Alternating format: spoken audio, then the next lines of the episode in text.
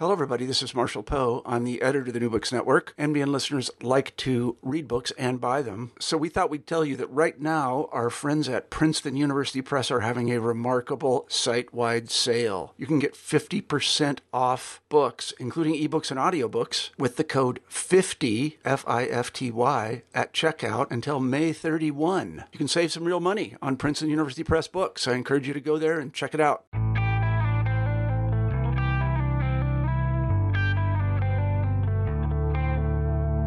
Hello, welcome to the World Affairs Podcast. This is uh, Jeffrey Gordon on the New Books Network, and today we're talking about Hotels and Highways, the construction of modernization theory in Cold War Turkey with the author Begüm Adalet of Cornell University. Um, uh, this book is about the the uh, relationship between social U.S. social scientists and U.S. foreign policy in the 1950s. It's about why uh, Turkey has had a special place in the image of U.S. comparative politics scholars and uh, development theorists, um, and it's a book about how um, certain countries are both uh, laboratories as well as models for thinking about development and about the tensions involved in the production of knowledge about international development. Um, so, uh, Begüm, what uh, what does modernization theory mean for you in this project? Um, and how would you define modernization theory? Right. Uh, that's a that's a, a, good question to, to begin with. Um, modernization theory, I think, sort of generically, when we think about it, uh, we know that it was a theory that was quite popular um, not only in uh, social scientific circles but also U.S. policy circles in the 1950s and 60s, and it was um, mostly in, interested in explaining um, economic and, and, political development in the global periphery. Um, practitioners often insisted on a contrast between tradition and, and modernity, and oftentimes assumed a singular uh, an evolutionary path towards development uh, with certain uh, important turning points like the rise of mass media, urbanization, increasing rates of literacy, uh, in, and, and, as well as uh, democratization in, in some uh, forms, versions, and that, that these things would, would come in a bundle. Um, but while modernization theorists were um, interested in explaining uh, economic growth and political change in, in broad terms, uh, they were also trying to uh, explain cultural, social, and, and, psychological transformations at the level of subjects. And so they would emphasize um, uh, the, the need, to, the necessity to measure and explain uh, psyches and mindsets uh, certain attitudes and, and, behaviors that could be uh, seen as models. So in the book, um, I'm, I'm, especially interested in the uh, types of um, attitudes and subjectivities, such as empathy, mobility, and hospitality, uh, that were uh, seen as essential to essential features of a, of a modern subjectivity. And, and, the ways in which these were um, to be cultivated and in, enacted in a series of sort of material sites and that's that's right. how yeah. sorry and and um, the projects that you talk about and and the social scientific um, methods that you discuss are um, ways of of inculcating these modern forms of subjectivity, these modern ways of being um, in uh, Turkish people um, during the 1950s and 1960s. Um, why was Turkey a prototypical case as well as um, uh, an important laboratory for uh, modernization theory during this period? Um, why did Turkey occupy such an important place in the position of modernization theorists? That, that's a that's a great great question. Uh, in some ways, of course, um, we know that um, uh, a theory like modernization theory that, that it was in, in many ways developed and, and enacted in, in uh, certain institutions in the US. So we know that MIT's Center for International Studies uh, was an important site the SSRC's uh, Committee on Comparative Politics, uh, historians of modernization theories, uh, theory have, have written about these sites.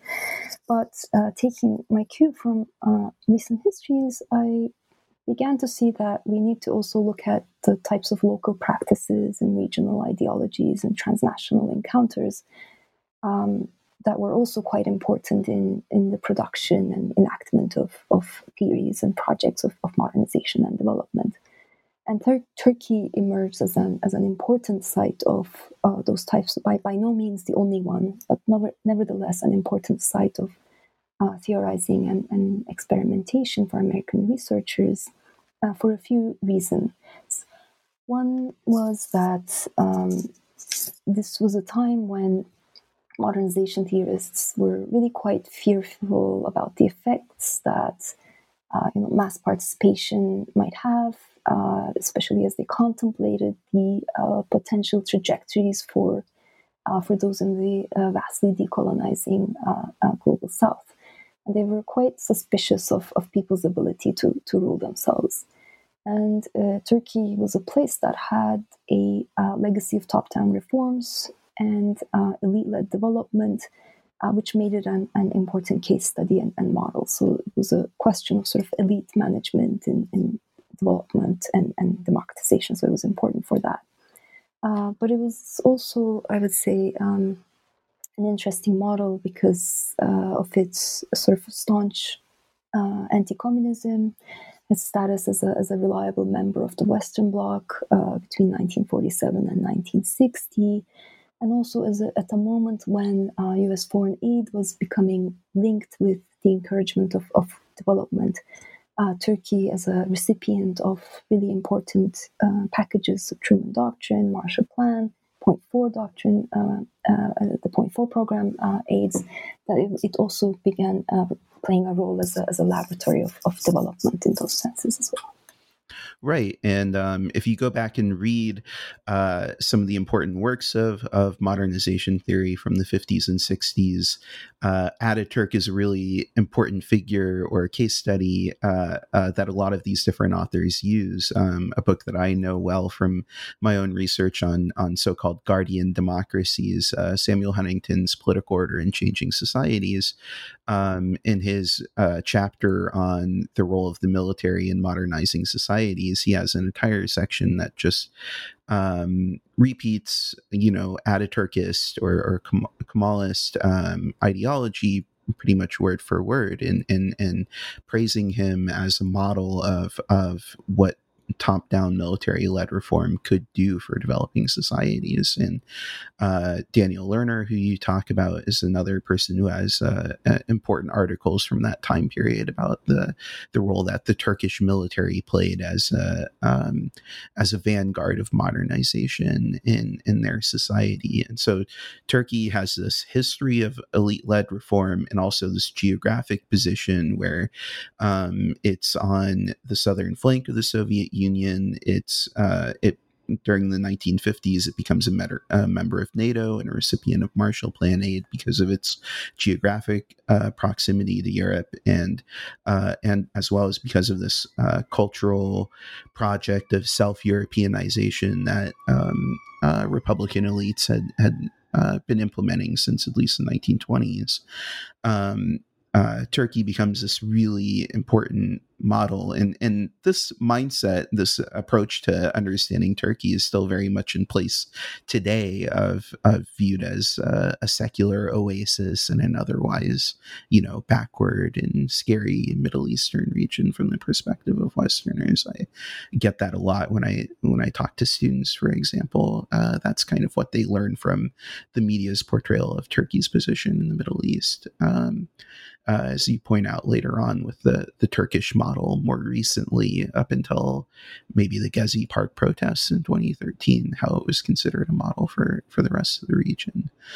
Um, so, uh, so you've uh, referred to how um, your approach to uh, uh, studying modernization theory is different from some of the approaches of historians like Nils Gilman or or David Ekbladh. Um, could you elaborate a little bit more about how your approach is is different uh, and contributes to the historiography of modernization theory and and, and ideologies of development uh, that have emerged in recent years? Um, uh, I think uh, sort of you know, really very uh, valuable and important work has been done, especially by uh, intellectual historians in, in uh, telling the story about the emergence of modernization theory, um, recovering the history of the particular types of uh, academic and, and, government institutions that were that were central to its its crafting and its um, propagation across the, the world. Uh, but uh, you know, more, more recent work here, I can uh, I can cite uh, Nathan Citino's really important work on envisioning the Arab future. Um, that uh, you know really situates uh, developmental theories and projects in their in their uh, sort of local contexts. Uh, the the important ways in which again uh, sort of regional regional conflicts, but also regional uh, ideas, and and really ultimately transnational encounters between um, American and Turkish social scientists. Um, American or, or other and, and other local experts and policymakers played. I think this, that's sort of the uh, uh, the more recent latter uh, sort of uh, literatures that, that I was um, taking my, my cue from and, and trying to be in, in conversation with. Yeah. Um, uh, I feel like if I would have known that the history of international development was a thing, maybe I would have gone into a history program because I find this all very interesting, uh, interesting work, and I'm really interested in these ideologies of uh, that uh, the ideological lens through which U.S. policymakers and social scientists approach studying the rest of the world.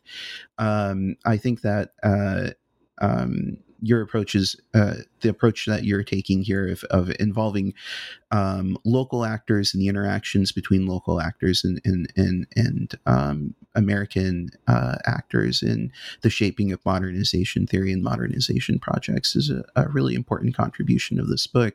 Uh, and you use the word uh, laboratorization uh, a lot to um, describe this uh, um, way that U.S. policymakers uh, thought of Turkey as not only uh, a model for other countries, particularly in the Middle East, to emulate, but also as um, an object of, of, of, transformation and of reform. Um, what do you mean by laboratorization? Mm-hmm. Um, there, uh, I'm, I'm, really sort of taking my cue from uh, scholars of um, science and technology studies and uh, STS inspired uh, histories of the of the social scientific practices uh, as well.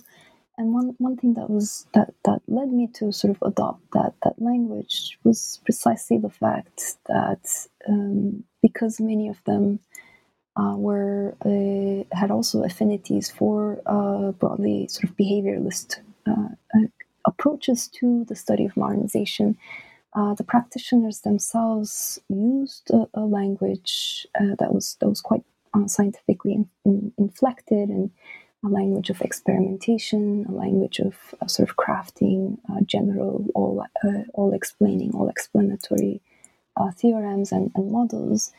and so, um, following those threads, then what was really striking was sort of being able to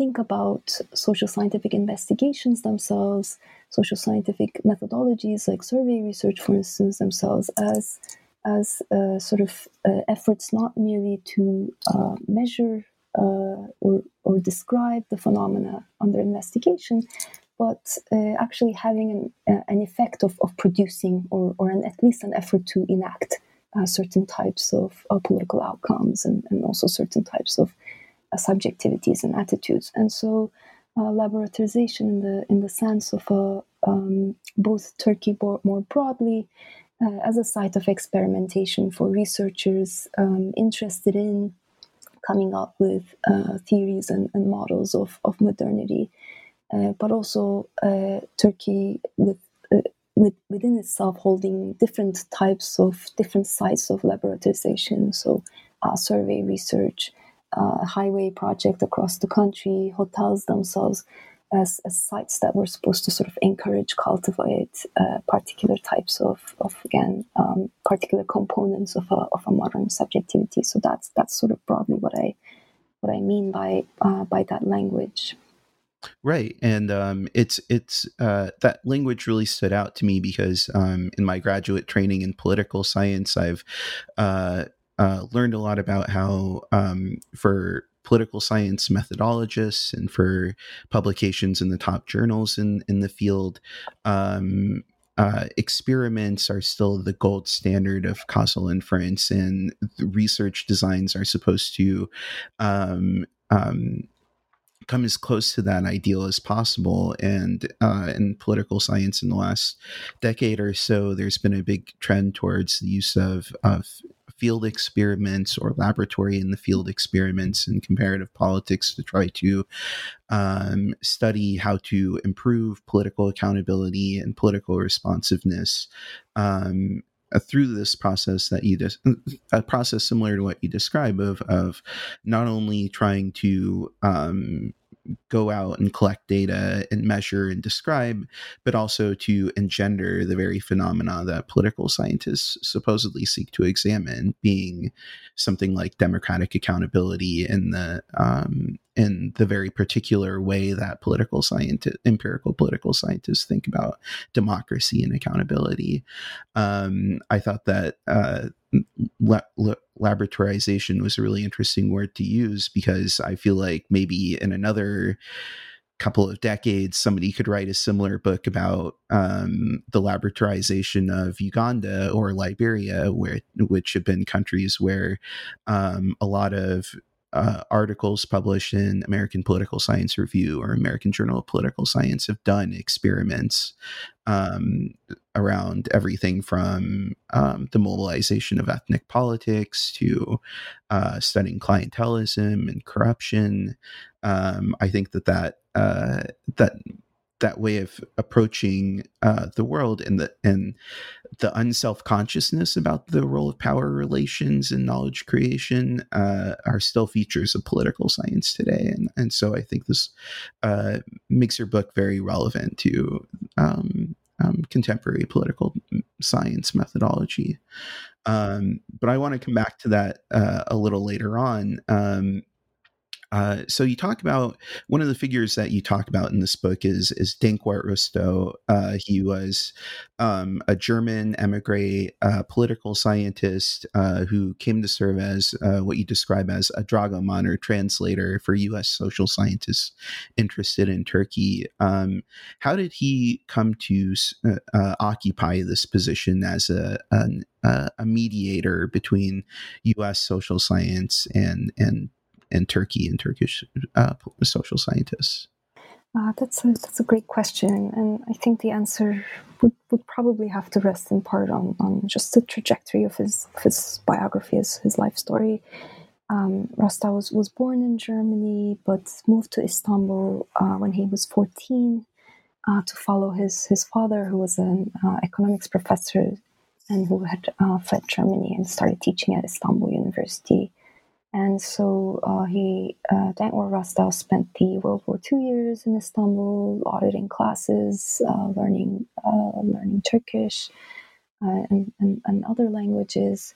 And it was after that that he moved to the U.S. Uh, he got a PhD in political science at Yale, and, and eventually started teaching at, at, Princeton. And from the beginning of his career, he was very much this this central and mediating figure who was very uh, he was, you know, uh, a central figure in, in, the SSRC's Committee on Comparative Politics. Uh, he was involved with a number of uh, committees on, on Middle East studies. Uh, he was also a, a, sort of a figure at the Council on Foreign Relations and all sorts of conversations between um, uh, policymakers and, and social scientists and at times diplomats, oilmen. Uh, and so, uh, both from a sort of a academic and a, and a political really uh, perspective, he was very much um, involved with with a number of conversations where where um, Turkey, because of the reasons that we mentioned earlier, was was very much on the table as a as a as a site of importance for these um, um, you know uh, declared uh, national security reasons. So Right. Um, pretty much whenever uh, something happened in Turkey, uh, newspapers and organizations like the Council on Foreign Relations would turn to Rustow for commentary because he was seen as one of the, the most prominent experts on, on Turkey and, and U.S. social science, uh, occupying that position at Princeton. Um, and um, uh, could you describe his his trajectory and his relationship with modernization theory over the course of his career, from the beginnings of of the construction of the institutional framework within which comparative political science research was uh, emerging, uh, with the Council on uh, comparative politics uh, in the early 1950s. Um, he was he, uh, from the chapter. I gather that he was a pretty enthusiastic participant in these early um, um, meetings to kind of shape the research agenda for comparative politics in the, the post-war period. But over time, he became um, somewhat critical of the way that um, modernization theory was practiced and and developed, and uh, somewhat disillusioned with um, um political science. Uh, could you describe this trajectory? Sure. Yeah, absolutely. I mean, one of the things that, that makes him such an interesting and, and exciting figure for me uh, was the ways in which sort of he's very much present from from the outset uh, in these efforts to uh, create again uh, to craft a new new theory that will be able to uh, explain and, and pose a, a model uh, of of development for for countries across the global south and so, in that position, he's um, uh, he's one of the f- uh, first people that uh, Gabriel Almond, uh, the, the, famous political scientist, when he's uh, he takes on the uh, the leadership role in, in SSRC's new initiative to to create this new committee for comparative politics. Uh, Rustow at the time is is doing another research project in Turkey and is, is very enthusiastic about this idea of uh, coming out with, with new methods, new ways of, of, of comparison that will uh, then uh, uh have this ability to uh, uh, compare and contrast political and economic systems in, in, different areas of the world. But very quickly, he became quite suspicious of and, and, and disillusioned with the, with the project that, that they're engaging in and so um, he's he's uh, in, even as, as early as the uh, mid 1950s, uh, while um, working as a as a contributor to one of these famous uh, volumes, "The Politics of the Developing Areas," uh, co-edited by Gabriel Almond and, and James Coleman. Uh, he he sends a private letter to to Coleman, one of the editors, telling him that although he was assigned to write this chapter on, uh, on political development across the, the Middle East, he's actually uh, ignorant about certain uh, details. He doesn't know about the situation of newspapers in Yemen. Uh, he he's not comfortable creating a, a, matrix for, for types of political systems. Everything is a bit uncertain. Uh, he doesn't necessarily uh, want to use even even the in some communications correspondences, he raises questions about the very phrases of development versus underdevelopment. He thinks there are certain patronizing qualities to this to these languages. And what was really um, uh, interesting about what this this private correspondence um, um, revealed was that he wasn't even alone in in these types of skepticisms and, and uncertainties. So. Um, you know, others others engaged in the project thought uh, that uh, the uh, authors hadn't worked together long enough. Uh, that that there was something to the point where comparison is a is a dubious project, and so he's he's really sort of and and his his criticism at first sort of formulated in these more private enclosed settings uh, by the end of the 1960s, he becomes he joins uh, many others who who are you know altogether disillusioned with the modernization project, modernization theory project, and are much more vocal about about their criticisms of it. But just kind of um, being able to um, sketch this this trajectory of his uh, of his intellectual development, uh, and also noticing that Uh, while while in private he was uh, he could be quite uh, sort of uh, doubtful of, of, of certain trends, he nonetheless was continued to be uh, a central figure to the development of both modernization theory and this and this trope of, of a Turkish model, right? So uh, even though he could be skeptical, he still upheld all sorts of pathological features of, of this Turkish model of modernization. Uh, he ended up, uh, you know, making uh, excuses for all sorts of military coups that would happen every every ten years in Turkey. Uh, he um, continued uh, publishing volumes that that insisted on on the separation between ostensibly modern Turks and, and quote unquote backwards Arabs. So. Uh, you know, um, it's really, really sort of fascinating to to look at him as, as someone who who is is increasingly increasingly doubtful of the project he's involved in, but but is at the same time uh, really contributing uh, important important facets to that work. I think that that's a really interesting um, um, uh, aspect of of of the portrait that you paint of him, this difference between the private skepticism and the public uh, participation in uh, some of the very same features that he was uh, at least somewhat critical of um, um, behind the scenes. Uh, what do you think explains this uh, difference between um, the private skepticism and the public participation uh, in some of these developments? Uh, I think uh, there could be uh, several several uh, reasons for that, but I mean, one of the one of the sort of pictures that we glean from uh, again uh, more more recent intellectual histories of the of the ways in which social sciences were were practiced during this period. Uh, Mark Solovey's work, for instance, which is mostly about these uh, uh, networks of patronage and, and funding, and the ways in which the social scientists uh, during this period felt did feel a pressure to uh, present their work as, as objective, uh, and which I think entailed a, a necessity to sort of um, sort of conceal or disavow some of the private uh, skepticisms uh, uh, that they might have about the the limitations of their work, about the limitations of their own knowledge and uh, this this pressure to to present their work as as, as being objective came came from this need to uh, secure uh, funding from uh, from foundations, uh, from the government, uh, and so um, I think you know not, not to be too too cynical about it, there is there is something to be said I think for um, continuing to um, project more confidence and and, and certitude about about the work that they were doing uh, that might partly have been uh, a result of of uh, being uh, merged in these in these um, uh, networks of, of, political influence and, and funding and, and, other reasons.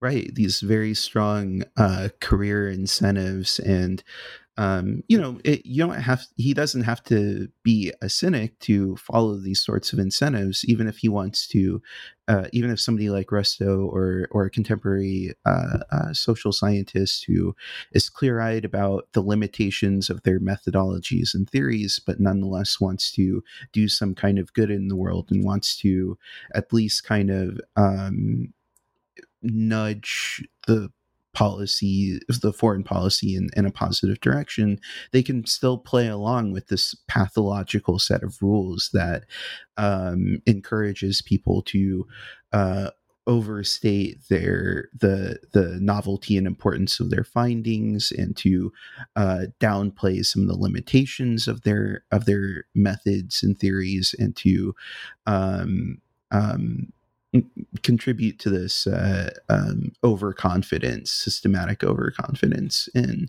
um, in the uh, ability of U.S. foreign policy to bring about the sorts of objectives it wants to achieve in the world.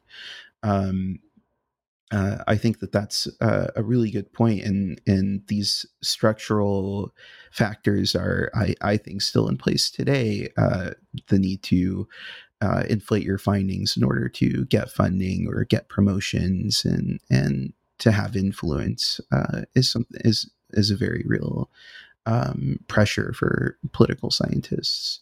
Um, uh, f- shifting our focus now to uh, your your chapter on survey research and uh, on the sociologist Daniel Lerner. Um, uh, how is Daniel Lerner's uh, understanding of modernization and understanding of social science different from Dankwart Rustow's? Who was Daniel Lerner, first of all?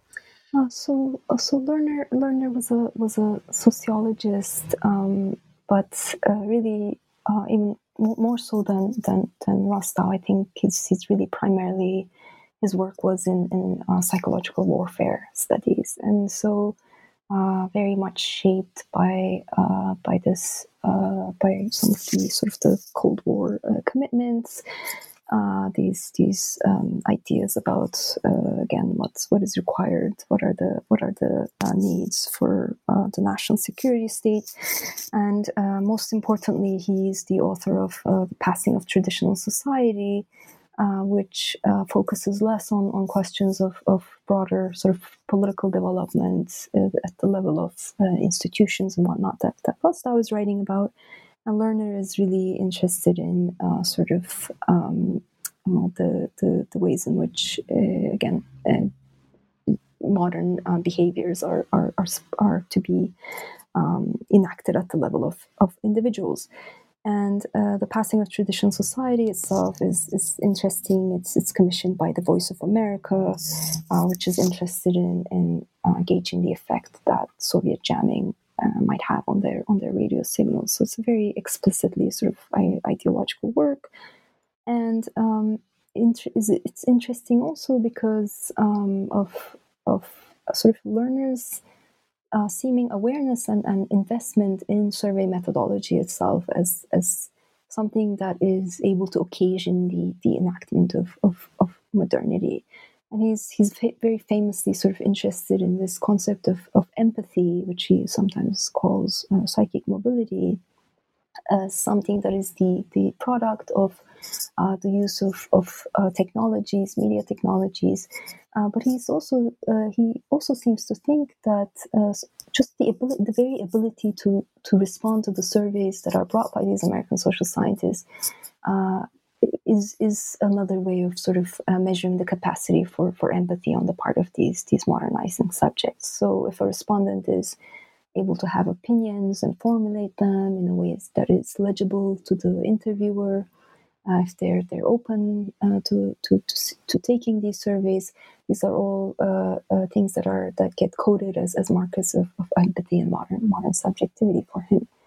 But when you look at sort of the the actual uh, qualitative responses uh, that are that are available at the MIT, MIT archives, actually you you see a much much different different picture in, terms of respondents. Um, sort of different reasons that they might give for not wanting to engage with the questionnaire, for being suspicious of the interviewer, and, and, and whatnot. So, uh, he, he that book I think uh, is presents this sort of very interesting um, uh, opportunity for for reflecting on the types of uh, again uh, methodological uh, assumptions and tools that were that, employed by these different types of modernization theory. Right. Uh, you say that social scientific theories and attendant methodologies not only measure, encode, or describe, but also engender the phenomena they seek to explain. Mm-hmm. Uh, and you talk about um, that uh, um, Lerner was hoping to uh, not only describe but engender this uh, idea of empathy here. Um, what are some of the examples of ways that um, he was hoping to use this survey to engender um, uh, empathy or, or mm-hmm. psychological mobility?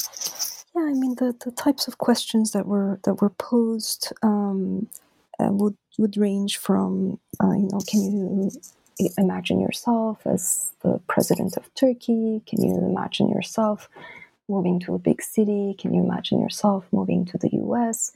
Uh, and so a series of exercises in, in uh, what he's, he's thinking of in terms of, of psychic ability, a series of exercises in uh, trying to imagine yourself in these uh, uh, foreign uh, situations. and he seems to have a hope that just by, by virtue of posing the questions, uh, and uh, one, one effect will be to, to create this ability to uh, um, in fact, envision yourself in these improbable uh, scenarios and, and situations. And at the same time, I think that it is important to note that um, you know again these these um, sets of assumptions about uh, about difference and, and, and, how he interprets the, the data itself uh, it actually gives a, a, gives a more complicated uh, picture of, of sort of what he's trying to do. In the sense that um, when respondents um, re- reply with resistance to these um, uh, types of questions that are supposed to um, measure empathy and your ability to imagine yourself in these situations, uh, the way he interprets the, the data uh, also has uh, really sort of uh, different implications in terms of uh, the, the nations and the, and the cultures that he's, he's writing about. So, in another survey, he sees that the, the French also, in fact, do not like these types of questions and are hesitant to answer some of these, uh, engage with, with some of these surveys. Um, but you know, he, he Lerner is very quick to make the qualification that oh, the French for their reticence, their traditionalism is, a, is an acquired intellectual discipline, uh, whereas the, the peasant in the Middle East is, is traditional because no other option comes to him naturally and just is just limited in, in terms of their uh, ability to to imagine things. So he's he's really uh, quite racialized, really, and, and Lerner's quite racialized in, in how he's interpreting uh, and and labeling these these types of um, psychic differences as, as, he understands them. Right. Uh, we see in that example uh, uh a pretty good um, uh, case of using this construction of the irrational other to uh, stabilize his own identity as a rational Westerner who um, has this knowledge to impart on uh, the sub the subjects and in many ways the objects of his interventions. Um, uh, by uh, twisting and, and reinterpreting um, uh, these findings that French peasants and Turkish peasants aren't all that different, it turns out, uh, and trying to spin it to maintain this kind of developed and underdeveloped um, categorical schema that that um, um, that organizes his worldview uh, in many ways. Um, uh, you, turning now to your um, discussion of highway construction in your chapters on the role of experts in the construction of uh, reports and decision making about um, how to build highways and also uh, how um, local actors can use highway can use these development projects to serve very different political projects than what um, what American administrators might intend. Um, you say that uh, the arrival of American aid, experts, and machinery to construct highways was expected to instigate modernization in administrative and mecha- mechanical terms by acquainting the new Turkish highway organization and its civil engineers with rational management methods. Um, what were some of the sources of friction that emerged between Marshall Plan administrators, the U.S. Bureau of Public Roads experts, and Turkish engineers? Mm-hmm. Um, so, so um, there, there are two two chapters in the book about about the uh, construction of highways with uh, U.S. aid and uh, and, and expertise, and, and this is because um, the, the aid that was given to, to the highway project really made up about a third of, of all the aid to Turkey during this between 1948 and 1959. So it was really bloomed quite large and uh, in this um, uh, relationship between the two places. And uh, when when looking closely at the uh, at the highway project, I mean, it's not just a question of um, paving new roads, and, but the fact the fact is that uh, infrastructures also travel with uh, new types of uh, technological technological standards, new types of legal regulations, uh, bureaucratic organization, and the um, uh, on the on the U.S. side, I think uh, you have this uh, in terms of the uh, Bureau of uh, Roads. Uh, you have the American highway experts, the engineers, really primarily interested in, in, altering the country's sort of material and, and bureaucratic landscape. in inculcating certain certain approaches to rational methods of record keeping. They're very interested in um, cultivating ideas about time management and and uh, the maintenance of, of machinery. Uh, there's this image among the American engineers that that the Turkish engineers refuse to quote unquote get their hands dirty. that they have a, a, hangover from both their previous German um, uh, um, education, which makes them averse to leaving their their desks. Uh, but they they also describe this at times as a as a pasha mentality. So they're they're really interested in sort of uh, um, an, an administrative organization reorganization uh, that's that's going to remake uh, sort of uh, uh, the, the, bureaucratic so the landscape and understandings of approaches to engineering and expertise. but uh, the, obviously because the majority of the funding for the project is, is coming, especially uh, in the early period, from uh, Marshall Plan funds. Uh, the, uh, the ECA, which is the Economic Cooperation Administration, responsible for allocating those those funds, has different priorities in mind. Um, I was really struck at one point in, in, in one correspondence uh, they they tell the American engineers that the Turkish economy is their business, their own business. Uh, it's up to the Marshall Plan people to to take care of it, and so they should have the last say in terms of uh, how how and where the machinery will be uh, uh distributed, how and where uh, the roads would be built. They wanted to bring in American contractors, private contractors. Um, whereas the engineers were, were quite resisting resistant to that idea. So, and and from the Turkish perspective, um, you have also, of course, an interest in the highway project, uh, both in terms of uh, sort of something that will create a, a unified uh, internal market, but also as a uh, state territorial project, given uh, all sorts of concerns about an um, internal uh, colonial project that's ongoing in, in Kurdish populated areas in the country as well. And so I, I, began to think of this highway project as really something that um, brings together uh, these these conflicting at times ideas about uh, political, economic, and and material uh, priorities and and, and uh, expectations. A lot of which also had to do with uh, the measurement and direction of Turkey's post-war economy. It had to do with the nationalist project. It had to also do with uh, approaches to development and modernization at these at these different scales, including um, how how an engineer is is supposed to be conducting themselves. that makes sense.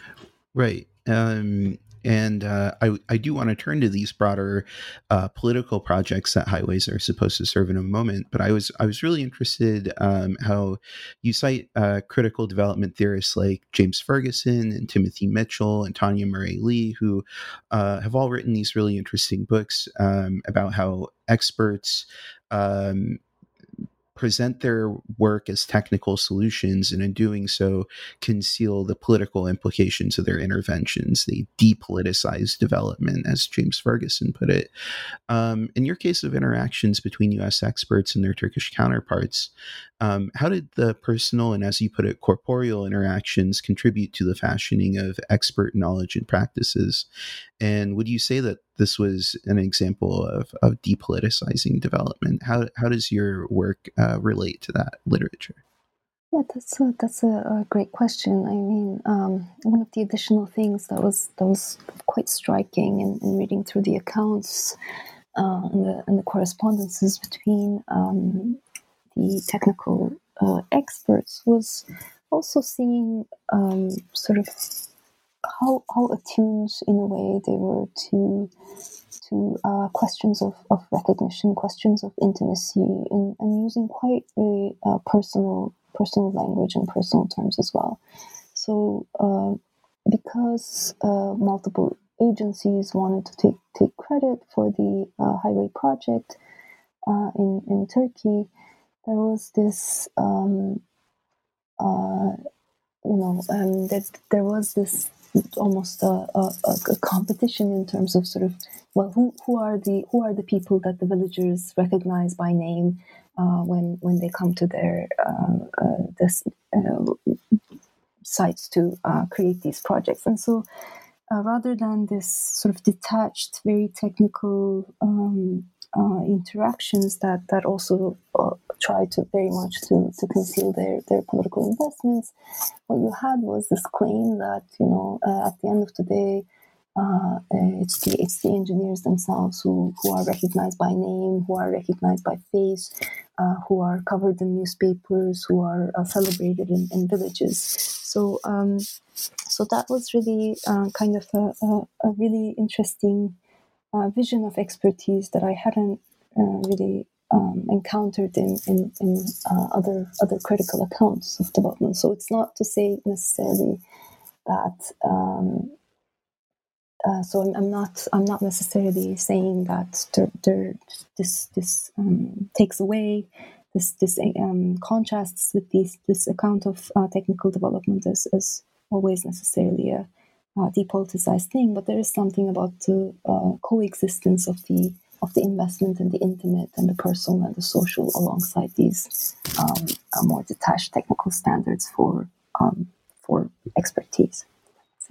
Right, and I think that um, the subjects that you're talking about are are somewhat different from the subjects that um, uh, Ferguson or Mitchell or, or, Li are talking about when I think about technical experts uh, depoliticizing development. I imagine uh, World Bank experts who, you know, parachute into a country in crisis and tell them how to reorganize their economy and then you know, pop back out after doing a PowerPoint presentation in which they may or may not have the correct country on the slides. I've heard about examples of of of of that uh, that happening. Um, but your uh, your study is very much about um, sets of experts who are much more embedded in their in their local circumstances than, than these sort of uh, parachuters are. Uh, and I think that that gives a, a different um, a different lens to understanding um, the role of expert knowledge in the politics of development.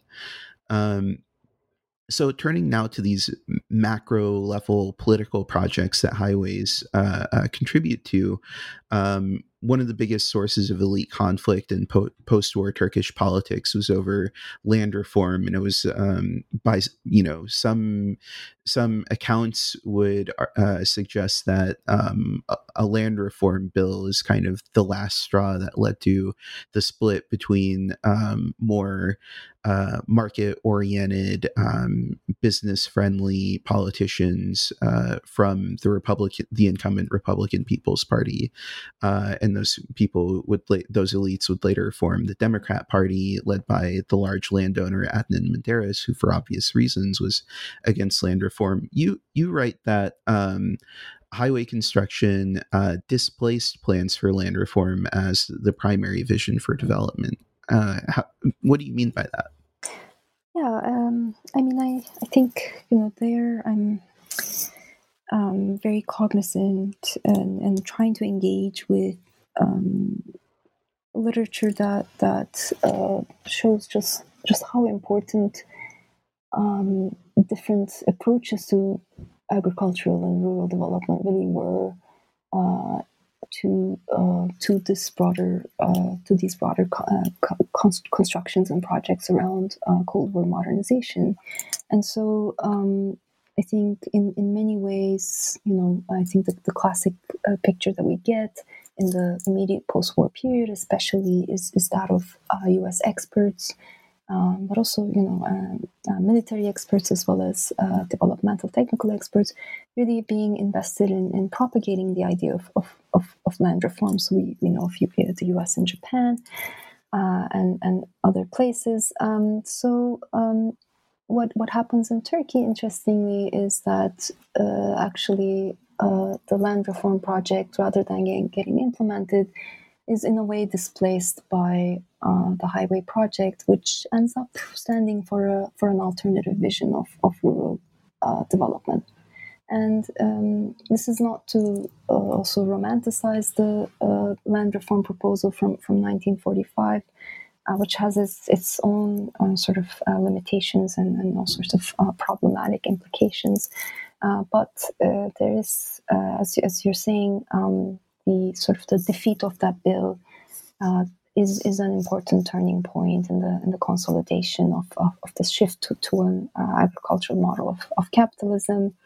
Uh, and um, is also really important in the coming to power of, of, a new party for the first time in the history of the republic, uh, party of, of large large landowners, uh, whose um, whose use of the Marshall Plan funds for uh, building these roads uh, distributing uh, agricultural machinery and, and, tractors to often uh, a large landowning population really uh, uh, recreates the um, sort of the rural developmental landscape for the country for, for many years to come. Right. And um, you talk about uh, also, you mentioned earlier in our conversation and, and in this chapter of the book, you talk about um, the internal colonization of the southeast of Turkey, the Kurdish uh, territories. What role did highway construction play in this project of internal colonization? Uh, there, uh, I think, um, you know, what's what's important to note is uh, rather than um, emerging as a as a completely novel um, sort of uh, intervention into this this ongoing uh, colonial project. Highways, I think of as uh, as as yet another another component and a sort of a long-standing uh, spatial approach that the that the Central Turkish government has towards this this problem of what, what it sees as a problem of of its its Kurdish uh, populations and previous spatial approaches include things like forced migration and resettlement, uh, the construction of, of railways, which uh, Zeynep Kezer in her work uh, does a really wonderful job talking about, and the, and the role that railways played in, in guerrilla warfare, moving troops, pacification, uh, territorial colonization. Uh, so uh, I think in a way, uh, highways are, are building on, on, on some of those those earlier projects, and uh, I mean I think one of the ways in which um, they're they're doing this is is precisely by um, materializing state presence in, in people's lives. Uh, it was striking for me the ways in which highways connected people and, and created mobility for some people while limiting it for others. And so uh, in the east, um, rural roads, roads would not be built. Um, so there was an incentive to actually keep uh, villages uh, apart from, from each other. But there was an uh, effort to actually connect the villages to, to, to uh, city centers. So that seems like an explicit um, uh, and very conscious kind of differential approach in terms of um, creating connections between some and not among others. And it was also interesting to see the ways in which uh, the highway engineers themselves seem to have internalized some of these these um, uh, projects and, and, commitments themselves. So, an imagery of conquest in the highway bulletin uh, was, was something that got repeated a lot. Uh, the the engineers' own own motto for their organization was uh, "It's not yours if you can't get there." So, um, sort of a repetition of this idea that uh, reaching, penetrating, integrating into these otherwise impenetrable uh, um, uh, um, frontier region was an important uh, element of the of the of the sort of the territorial uh, infrastructure project that, that they were part in. Right. Um, uh, this discussion brings to mind the phrase uh, uh, Michael Mann's famous description of, of state power, infrastructural power, right? This is a very literal manifestation of that concept, isn't it? Um, uh, of how um, highways stood for the projection of central state power into, as you described, these frontier regions that, uh, for a long time, not only Turkish but previously Ottoman administrators had considered kind of a lawless region with uh, lots of brigandage and and um, um, and so highways were uh, uh, one means of bringing order to to this region, and uh, also I, it made me think about um, um, the role that uh, the loss of Ottoman territories played in the mentalities of Turkish state builders and how they they were very very concerned uh, with uh, uh, the territorialization of state power and um, not allowing uh, um, these regions to have autonomy, which they could uh, then use to um, undermine the sovereignty of the state as a whole, at least in their minds. Um, uh, I also, uh, in in um, reading this chapter, I was uh, thinking about how um, how highways were supposed to forge national unity and the phrase that came to mind was the imagined community right how are highways supposed to contribute to the imagining of a, turkish nation in the eyes of of um, some of the planners. Um, yeah i mean i think even even sort of the the language of uh, all all weather roads right this was a phrase that that kept propping in the in the um, uh, in the materials I was finding from at the, at the Department of Highways in Turkey, and I guess the idea is to really connect the, the country for, for twelve months of the year rather than five, as as might right. have been the case, right under under especially sort of wintry conditions in uh, in, in those um, uh, so-called frontier regions.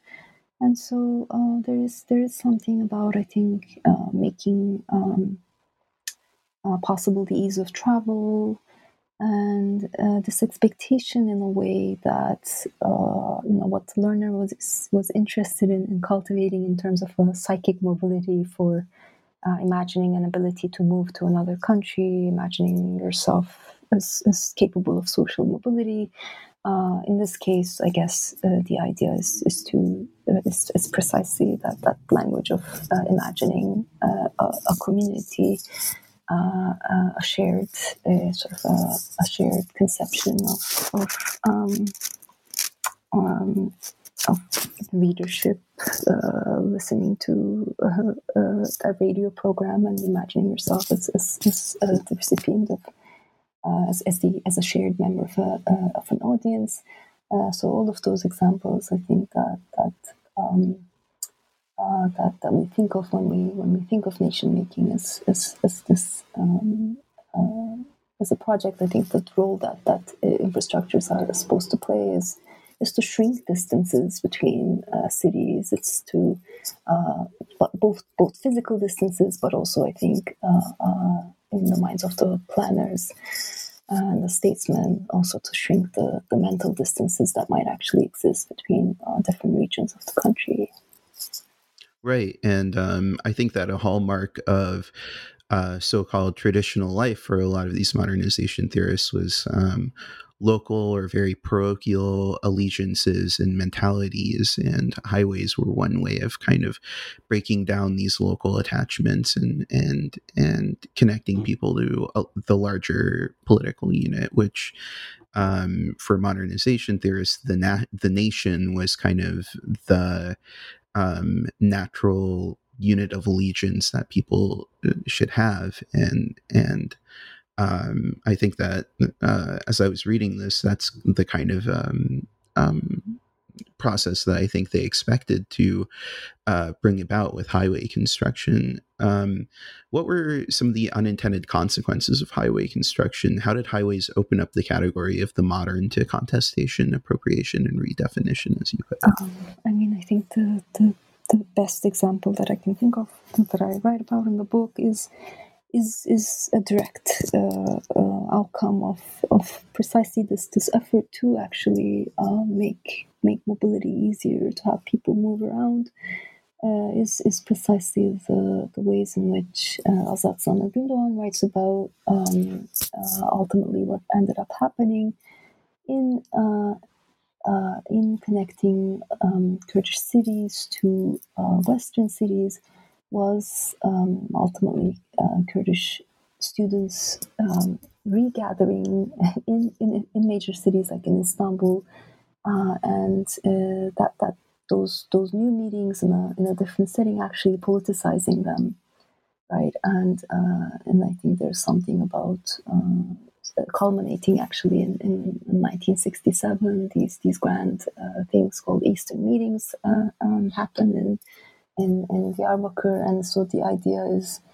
is that um, rather than this expectation that um, uh, the ease of movement will, will allow you to um, get assimilated in a, in a major Western city, what ends up happening actually is a, is a highlighting of, of uh, inequality, highlighting of, of, uh, uh, of, of, political injustices, and in fact, uh, roads themselves becoming sort of repurposed and, and doing these Eastern meetings. Uh, infrastructure itself becomes an element of, of claim making, a demand on the central government, but not in the terms that, that, that they, are, they have been previously used they had been previously mobilized by uh, by the developers, but but in this case, to say, you know, um, give us roads, but not on your terms, on on ours. So that's that's an interesting unintended consequence. Right, and um, uh, that really fits in with um, this idea of, of highways as as a means for um, claim making and um, political contestation um, makes me think about uh, the infrastructural turn in other disciplines like anthropology and geography, uh, where you've seen scholars like um, Deborah Cowen uh, in her in her book um, um, the De- the deadly life of uh, of of um, yeah, where she talks about how uh, now highways and and ports are are places that are becoming more and more securitized precisely because um, uh, groups that want to highlight or, or, or fight against what they view as political injustices can use uh, roadblocks or, or other ways of impeding um, um, logistics and, and infrastructure uh, to make claims on the state. Uh, and so um, I think that that uh, uh, is an interested uh, an interesting unintended consequence of of of these uh, construction projects that they open up more ways and new ways for for claims to be made um, on the state. Um, and then uh, the last um, case study chapter you have is about the Istanbul Hilton um, and about the the growth of the the effort to construct a hospitality industry in Turkey in the post-war period. Um, what were the different meanings that American and Turkish actors attached to the Istanbul Hilton, and how did these different imaginaries contribute to conflicts over the hotel's style, funding, and location?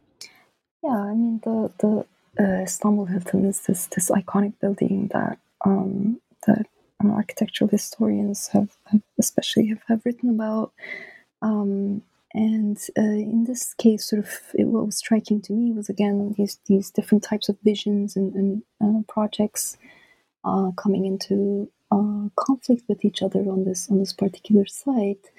Uh, from the perspective of the U.S. Uh, government, this was an example of a, of a collaboration with, a, I think, a private corporation to to enact foreign policy agendas. there was a sense that um, using um, Marshall Plan funds, for instance, for uh, tourism promotion uh, was an was an easier sell than, than direct foreign aid. And in this case, teaming up with a with a corporation like the, the Hilton International uh, was was uh, desirable for those uh, for those uh, goals. from the perspective of the the Turkish government. it was, I think, an, an interest in sort of enticing foreign foreign investment, private uh, uh, private enterprise, and also um, developing the, the tourism industry where where uh, it had been it was deemed to be sort of in, in need of of, of uh, actual um, uh, development. So. Um, uh, but at the same time, you know, when you when I started reading more closely about the conditions under which the hotel was ultimately built, uh, the, the site of it had to be expropriated uh, from, a, from what was supposed to be a public park, uh, which itself had actually uh, rested on a prior expropriation of, the, of, a, uh, of an Armenian cemetery that had been um, nearby. and so it was interesting to see the ways in which sort of this this, this particular collaboration between the US government, the Turkish government, and this, this private corporation was actually also really deeply entangled with, with uh, domestic histories of, of dispossession, also. Right. And um, I think that uh, to this day in in um, political science and then mainstream development studies, um, economic modernization uh, uh, just ignores this uh, role that dispossession plays in the in the politics of of, of space uh, involved in in modernization projects. Um, uh, and what kinds of resistance that that can elicit. That this resistance is often deemed uh, traditional or pre-modern when in fact it's uh, um, pushing back against what people see as um, an unjust usurpation by the state and in this case um, uh, uh, turkish and american actors uh, uh, public and private came together to privatize this public space um, that itself was uh, uh, dispossessed from, in the course of trying to homogenize the Turkish population and erase um, the multiple cultures that had lived side by side in Istanbul during the Ottoman period. Um, uh, I thought that that's a really interesting uh, um, example of this uh, overlooked politics of space. Um, uh, and especially in light of Gezi Park, it's it's also interesting because the Gezi Park protests were were spurred by uh, um, maybe a somewhat similar um, attempt to build a shopping mall in a in a public park, right? Yeah, yeah. Um, so this was a, a, a really fascinating book, and and in uh, the conclusion, um, I want to uh, ask you. Um, so, some political scientists might regard this kind of examination of the disciplinary history as unhelpful navel gazing that distracts from actually going out into the world and producing research. Why should political scientists take an, uh, an interest in the history of their discipline? You say that uh, we shouldn't just leave this to the the intellectual historians to write about this stuff. Um, what can histories like the, your book uh, tell us about our discipline and and how should it make us rethink what we're doing uh, as political scientists? Thank you. That's a, a great great question. Um, I think um, uh, the I, I, you know earlier uh, we had talked a little bit about sort of um, the, the ways in which uh, we can name, we can look at certain other disciplines like anthropology or, or, or history, uh, which which have done better jobs, I think, in a way, in terms of sort of um, cultivating maybe a, a, more self-reflexive, critical attitude towards their their own histories, and um, this is not entirely lacking, I don't think, in, in, political science. Just in the past couple of years, books by uh, Jessica Blatt, Robert Vitalis, Michael Hanchard uh, have have come out uh, interrogating uh, um, all sorts of aspects of um, the subfields of IR, comparative politics, American politics. Uh, more broadly, and especially the, the history of the of the discipline in terms of its entanglements with, with all sorts of uh, uh, racist and white supremacist projects as well. And so um, I think it's it's important to do this work. I'm, I'm happy that that uh, a lot of people are doing this work.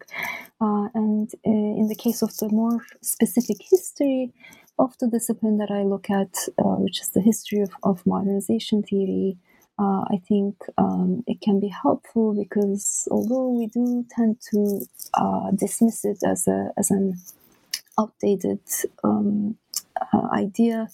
You know, of course, in our in our uh, field seminars, you know, we kind of gloss over this and we say, yes, of course, it was ethnocentric. It was it generalized too much, and uh, you know, um, uh, it was it was more normative. It upheld these these Western institutions as ideal types and had all sorts of assumptions. But it does seem to me that certain certain um, uh, certain presuppositions of this this theory actually do continue to direct uh, some of our uh, our our projects, our research projects. Uh, I think modernization theory is important because um, recovering this history is important precisely because it helps us come to terms with the uh, political implications of, of our research methods and projects uh, precisely in the way that, that other disciplines have, have come to terms with the, with the political implications of their own own histories. Um, and even, yeah, I mean, yeah, I'll, I'll stop there. Yeah, and I think that um, this ethnocentrism and this, um, um, you know, holding up uh, what is often a very idealized uh, understanding uh, um, of US history and Western European history as the model or the benchmark to compare other societies to. Um, I think that that's still very common in, in political science research and still a very big problem in our discipline. Um, and so I think that. Uh, um, studies like some of the ones that you mentioned, especially uh, Robert Vitalis's book, uh, White World Order, Black Power Politics, had a huge uh, effect on me because it made me think about all these ways in which um, uh, what we kind of think of as uh, these problems of the past have have had lasting influences on the way on the theories that we produce on the methods that we use to study politics like this liber- laboratory laboratorization phenomenon. Uh, that's a, a, hard word to, to twist my tongue around. Um, um, but that's still, you know, a very common approach to to uh, studying other societies and uh, um, I think that uh, books like this are really important for for people to read, um, and I think that uh, a big thing that that we need to challenge in the discipline is this idea of scientific progress that we uh, sure you know we can look back at all these mistakes that modernization theorists made and uh, we can read early things like um, um, Lipset's Economic Development and Democracy article, which uh, had about as much statistical um, reliability as cave drawings. Uh, and yet, um, we can, you know, we can look back on that and scoff, but uh, we need to really do some soul searching about how these um, um, the structure, the the institutional structures that create this need for research that um, can be used to advance U.S. foreign policy objectives and uh, to legitimize uh, U.S. political projects internationally.